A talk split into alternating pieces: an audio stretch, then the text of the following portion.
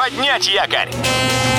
Программа «Путешествие с удовольствием» стартует через 3, 2, 1...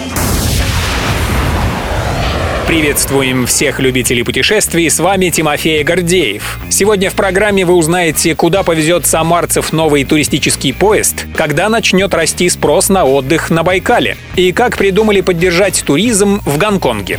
Рельсы-шпалы Дружба железнодорожников и туроператоров продолжает приносить плоды в виде туристических поездов. С легкой руки Куйбышевского филиала Федеральной пассажирской компании и региональных туроператоров в начале ноября отправится в путь очередной такой состав из Самары в Уфу и Екатеринбург. Ожидается, что услугами этого двухэтажного поезда воспользуются 300 туристов. Путешествие начнется 3 ноября. Первая остановка в Уфе с посещением Национального музея, а также выступлений лучников и кураистов, исполнителей башкирской народной музыки. 5 ноября поезд прибудет в Екатеринбург, где туристов пригласят в музейный комплекс Уральской горно-металлургической компании, в галерею «Главный проспект» и Центр камнерезного дела имени Денисова Уральского, а также на Свердловскую киностудию. Полетели! На отдых на Байкале идет волнами. Очередная ожидается на Новый год и зимние каникулы, и потом уже в феврале-марте, когда на озере встанет знаменитый голубой лед. Ну а сейчас затишье.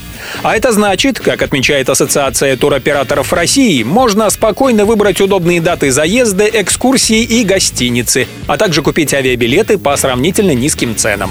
Эксперты говорят, что туры на Байкал на Новый год начнут бронировать более активно ближе к началу ноября, когда россияне станут определяться с планами на зимние каникулы. Едем дальше.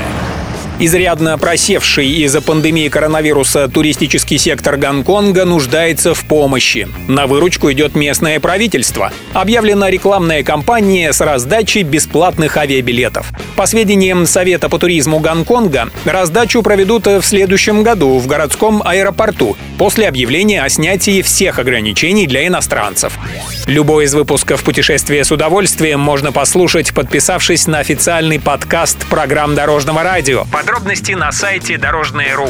Дорожное радио вместе в пути.